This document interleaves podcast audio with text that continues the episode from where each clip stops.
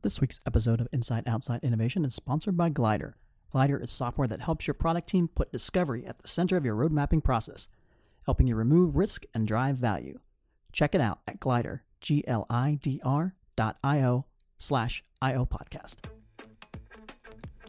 Inside Outside Innovation is the podcast that brings you the best and the brightest in the world of startups and innovation. I'm your host, Brian Ardinger, founder of InsideOutside.io, a provider of research, events, and consulting services that help innovators and entrepreneurs build better products, launch new ideas, and compete in a world of change and disruption. Each week, we'll give you a front row seat to the latest thinking, tools, tactics, and trends in collaborative innovation. Let's get started. Welcome to another episode of Inside Outside Innovation. I'm your host, Brian Ardinger, and as always, we have an amazing guest, uh, Patrick Campbell is the founder of a company called ProfitWell, used to be called Price Intelligently, and he is one of the foremost experts in and around this software as a service subscription based space. And so, Patrick, welcome to the show.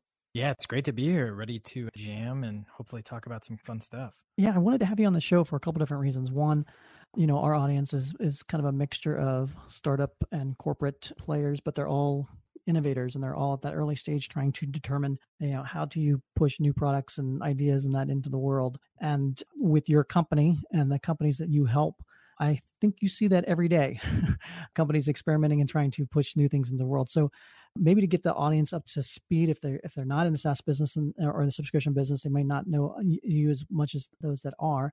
Why don't you give our audience a little bit overview of kind of how you got into this innovation space and what you're doing right now? Yeah, absolutely. So my, my personal background's in econometrics and math. And so I actually started my career working in the US intelligence community and then at Google doing uh, different kind of what's called value modeling, which is just taking inputs and optimizing for some sort of output. So when, when I worked at the NSA, it's, you know, trying to find a bad guy or a gal. And, you know, when I worked at Google, you know, trying to find money and coincidentally kind of using the same models, which is kind of interesting. but I, I jumped out and I worked for another company in the area, and, and there, that's where I started working on a pricing project, and, and basically realized we, as just operators, have no idea what we're doing. And unfortunately, pricing in particular, and then other parts of growth as as the company's now evolved, have you know some pretty big impacts on your overall growth. And so, essentially, what ended up happening is started price intelligently, we were a pure software product and then we quickly moved into what's called a tech enabled service which basically means you know you can't buy us without buying our software and you can't buy our software without buying some sort of service on top of it right. and then we've evolved to profitwell today which now have a whole suite of products that basically help subscription companies grow so the core of that is free subscription financial metrics. So you can plug in Stripe, Zuora, Braintree, ChargeBee, whatever you're using, and basically get free access to your MRR, your churn, all of the main numbers that you need. And then we sell and make money based on, you know, basically solving problems. So pricing, we have a retain solution that helps with retention. Um, then we have a couple of other products, but the big vision is basically we want to help you know subscription companies grow and at this point we have about 25% of the market using one or more of our products and so we're just kind of marching against the beat. Yeah it's pretty amazing. I took a look at, at some of the things you're doing and again if you're in the, that particular space you dominated from you know fairly you haven't been around that long uh, so maybe take, take us back to the early days of you as a bootstrapped entrepreneur getting off the ground and and to where you are today. What are some of the things that you've learned over the years that uh, you'd like to share with us yeah, definitely. I think, I mean, what's kind of unique about us as well is we're completely bootstrapped or, or, customer funded as well. And so we're about 50 people, you know, here in Boston, and we also have an office in Rosario, Argentina. And I think a couple of really big things that we learned that are, are applicable to kind of our trajectory, but I also think are applicable to most companies is that a customer focus has been a huge thing and I think a lot of times in, in the world of startup land and in the world of, you know, industry, we confuse customer focus with always doing what the customer says. And, and that's not what I'm talking about. I'm talking right. about making sure that you understand your customer better than anyone else on the face of the planet. And it's really, really important, not only because obviously you're going to help build the right thing to basically have that customer be valued and happy and all those other fun stuffs, but it's also a huge competitive advantage when it comes to your marketing, your targeting, your TAM, all those other fun things. And so that was the really, really big thing. And then the the other really big theme, I think, in, in my career or building ProfitWell in particular, um, really centered around team and hiring. And I know that's something that everyone kind of says in some light. And it was the advice that I received so many times, like focus on team culture, but kind of being a little bit of a you know, a hubris driven, arrogant butthead. Um, you know, in my early career, you know, when I started the company, I was like, oh, yeah, like it's going to be product problems, marketing problems, sales problems. It never will be people problems. And like, you have, it's just very naive to think that because people are literally, once you get to a, a certain escape velocity, they're everything. And I think that if you're a nice person, as I, I, I, hope I am, I'm a Midwesterner, and so I, I, kind of am nice by default. A lot of times, you want to, you know, be very accommodating and hey, like I want to make sure everyone's doing okay, I want to make sure everyone's happy, that type of thing. And what I really learned is that it's not great for a work culture. Obviously, being nice and, and, respectful is, is great, but you need to be very direct with the type of culture that you want. You don't want to average out that culture to be accommodating to everybody because you really want to focus on, on the right behaviors and values of, of the people that you bring on. And then also making sure that it's a diverse amount of thought. And that's a really, really hard thing to do right. because, you know, you don't want just the homogenization of, of your culture but you also want to make sure that everyone has the same things that are super super important in their minds and so those two big things were really really important and i think that they're things that everyone says to you when you're starting a company you don't really listen to it until you're like oh my god they're totally right after you've made your 10th mistake in those two realms. Yeah exactly exactly so you um uh, you've been in the space for a while, and uh, you know this idea of growth marketing and has kind of come out of the woodwork, and now it's everywhere. But you know, ten years ago, it was really not a, a thing. And I imagine a lot of the things that worked ten years ago don't work now. So what are some of the things that you're seeing, both good and bad, that kind of shaped this growth marketing area? Yeah, absolutely. I think what's kind of fascinating is the way you used to be able to grow a business 10 years ago is completely different than the way you have to grow a business today. And what I mean by that is, and, we're in a really unique position because we're sitting on so much data to notice this, but for the most part, you could really brute force your growth 10 years ago by just kind of buying the market, not really having that great of a product, um, just kind of a whole host of things that are very antithetical to today's growth. Mm-hmm. And the main reason was is because there just wasn't as much software out there. It didn't feel like that, but today with AWS, the rise of DevOps tools, basically this infrastructure and this middleware layer that's kind of in our community, all of a sudden it's become incredibly easy, quote unquote, to build a product.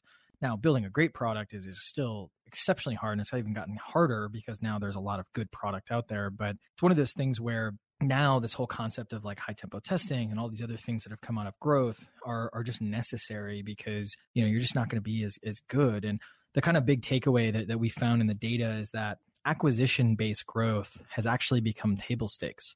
So what i mean by that is if you look at the data cac or customer acquisition costs across all different types of industries is basically going up up and up because everyone's got ebooks everyone's got paid ads etc what's happened is all of these channels aren't opening up brand new anymore either. So we, we're not getting a new Google every year like we were. And so everything's expensive.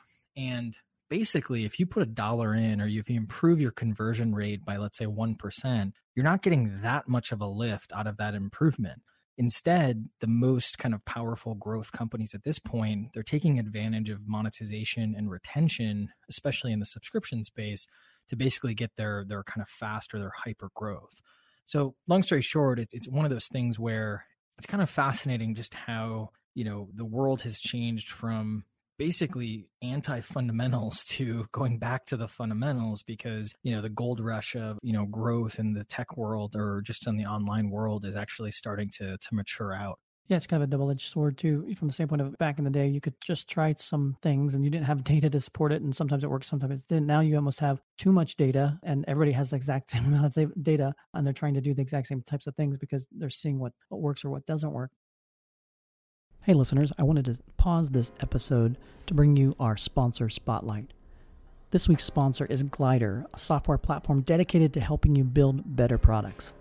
Rather than talking about Glidr myself, I figured I'd invite Jonathan Wiley, Glidr's VP of Product, to come in and tell us a little bit more about what they're building and why it's so important in the marketplace. Yeah, so Glidr helps teams build a shared understanding of customer needs, prioritize what to build based on real market signals, and figure out the right way to go to market.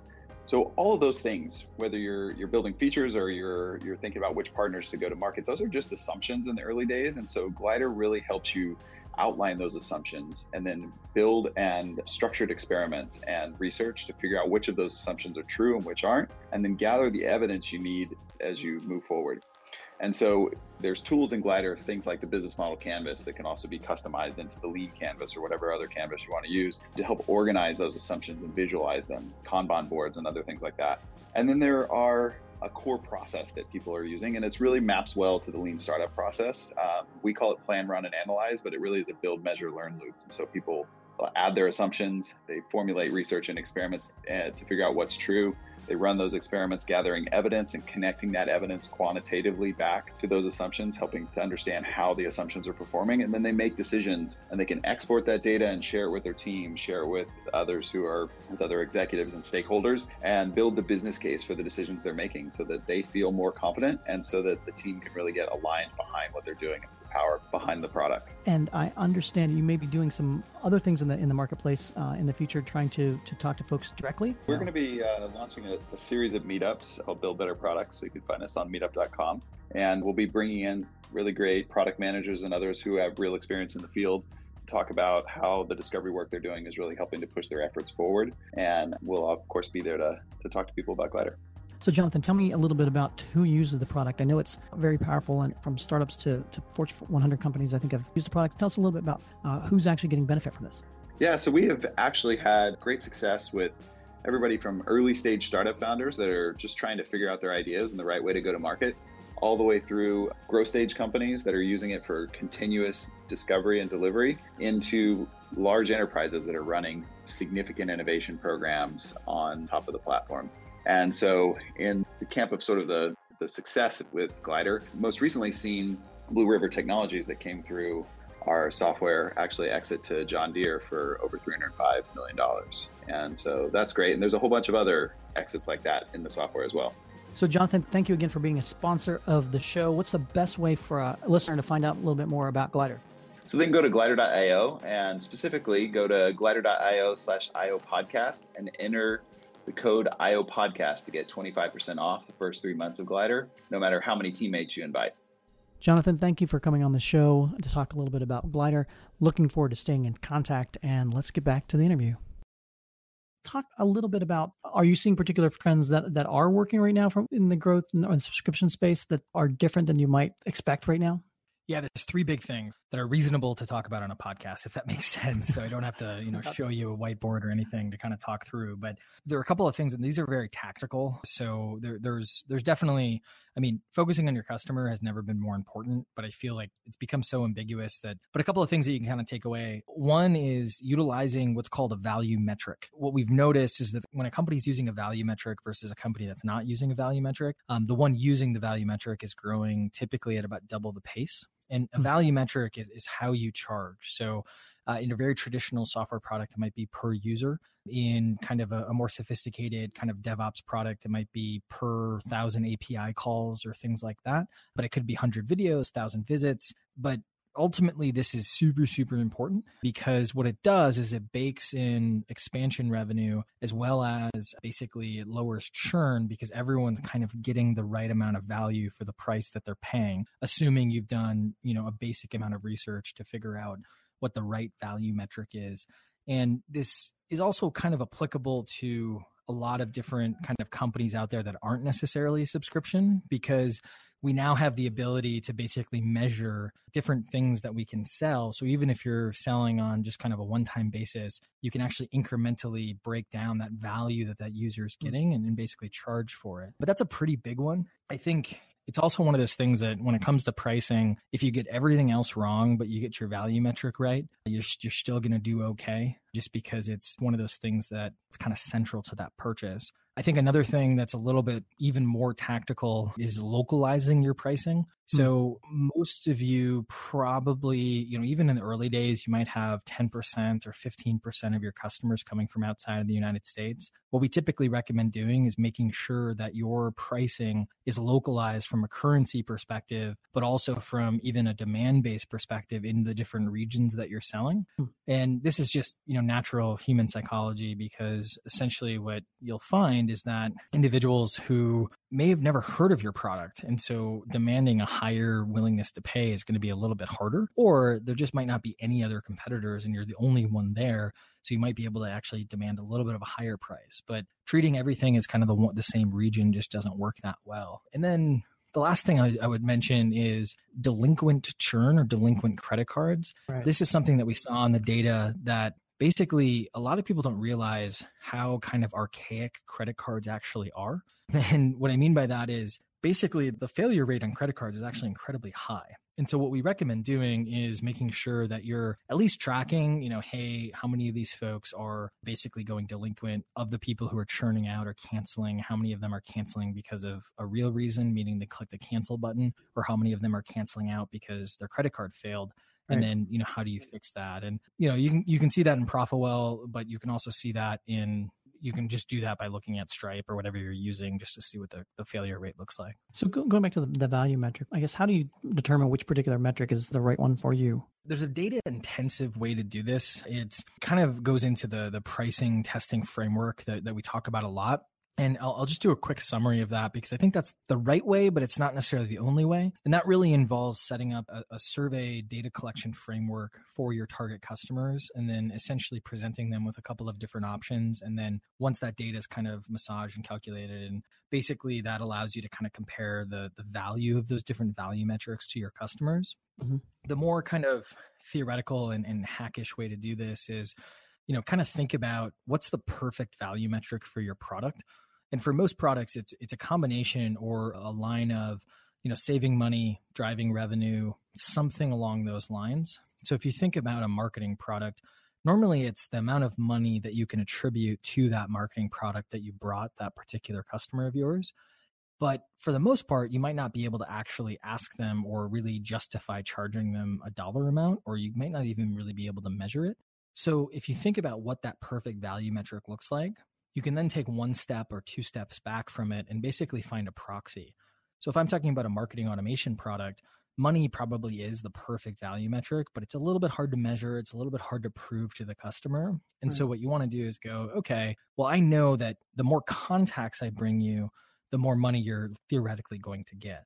And so then I'm going to focus on contacts as my value metric. And I might do per contact that feels a little bit of nickel and dimey. So i might go per thousand contacts or per hundred contacts by you know kind of taking that step back. Makes sense. Talk a little bit about a, lot of this works when you are up and going and you have customers and you can iterate with them. And you know, at the early stages whether it's innovation project or, or new startup and that a lot of times th- those first customers are one not coming in the door a lot until you figure some of the stuff out. And you just don't have necessarily the data to kind of really refine that. So, what are some recommendations at the earliest stages uh, that a new team or a uh, new startup can actually do to start positioning themselves so when that does happen, they're in a good spot? So, essentially, what do you do when you don't have data, right? Yeah. I think a lot of times in the early days, if it was 15 years ago and connectivity wasn't as good, you know, not as many people were as online today, broadband, all that kind of stuff as as are today. I think you'd have an excuse for not collecting data, right? But I think that a lot of folks in the early stage, and I suffered this a little bit myself as well. But a lot of folks in the early stage, you know, we get taught, hey, go out, get some data, go talk to customers, go talk to people, do this, do that. And today, there's just no excuse for not doing that because there are these market panelist companies that you can go out and collect data from potential customers. Literally, their their only goal in existence is to sell you access to someone to take a survey, right? Mm-hmm. Um, and you can do the old Eric Ries lean startup going to the mall and asking people and just kind of quote unquote hustling for for those answers. And so in the early days you have a lack of data but there's no good proxy for figuring out if this is a good space than trying to go out and, and collect data or collect responses that literally only take up a minimal amount of their time on if it's a good market or not. And so that's kind of what i would do is, is you can get the data. Now you know being kind of intellectually honest with the question on like okay there is a limited amount of data so like where you know where do you find that data? Where should you go? Or what data should you focus on? I think for me in the early days you shouldn't necessarily go crazy with oh i got to do a ton of pricing research. Although it'll help it'll help kind of identify the customer you're really trying to figure out how to get customers. And so i think in that stage it's really about making sure that value metric like i mentioned is, is set up. And then when you're looking at data in your business really just focusing on that growth and not necessarily worrying too much about secondary or tertiary data and just focusing on that raw growth. We do a lot of corporate consulting and focused on those early stage customers where it's really not quantitative data you're looking at, it's a lot of qualitative data. Like, is there a problem that needs to be solved and who's raising their hand to say they need it solved and things like that. Yeah, Question totally. on so you've seen a lot of data in this, uh, especially around pricing and that. What are some of the misconceptions? Are, you know, are there particular things out there that maybe were truths two three years ago that are changing or are different things that are people are holding true but not necessarily are based on what you've seen? That's a great question. I think we, we talked a little bit about I, I do think that people they thought that spending money on marketing you know meaning acquisition based marketing was is the end all be all when it comes to growth. And i think we're seeing that backfire in a couple of different ways. It's certainly a way to grow a business right? And there's a number of public companies that you know they went public so that's successful right? But mm. a lot of them as they've gone public they've really really struggled because the product wasn't there and so they kind of brute forced their way into a 6 to 8 year run that definitely ended well for for everyone and then the product just never really came to be. And when you look at their headcount you'll notice oh, it's like a 700 person company that's a product for developers, but half of them are salespeople, right? And so I think that that whole concept of being able to brute force growth, but as I kind of mentioned, it's it's now this, you know, it's it's not where the the hyper growth is going to come from. I think in you know previously, and this is something that's been talked about at length, design and user experience didn't really matter, mm-hmm. and we're we're running into a world where you know it matters more than ever. And, and based off that, one thing that's a little controversial is that I you know I've heard usage isn't all it's cracked up to be. And what I mean by that is the last 10 years or last 15 years of software was very, very focused on I need to show my boss I'm doing work.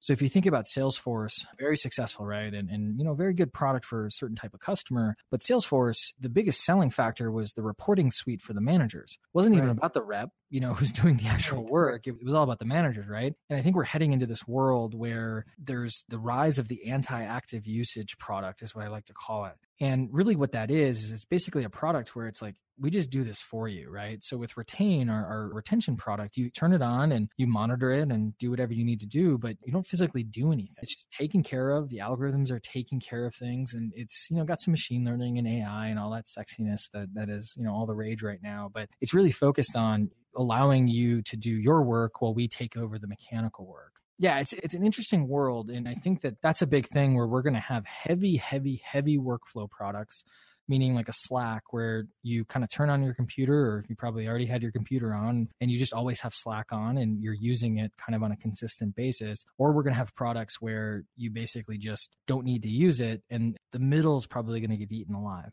Yeah. It's interesting, the whole B2B software space in general. If you, you know, look 10, 15 years ago, you could have crappy interview faces and that because you were forced to use those products and you know now people have been exposed to consumer products for so long in the software space that they expect that of the b2b side and like you said the, the next evolution is okay it's not only about using the product but it's like how do i get the value out of it without actually having to use the product? Patrick i'm super excited to have you on the show. Thank you very much for, for being a part of it. If there's a good way for people to kind of reach out find out about you find out about profitwell what's the best way to do that? Yeah, so you can email me at pc at profitwell.com or just uh, connect with me on LinkedIn. That's it for another episode of Inside Outside Innovation. If you want to learn more about our team, our content, our services, check out insideoutside.io or follow us on Twitter at the IO Podcast or at Ardinger. Until next time, go out and innovate.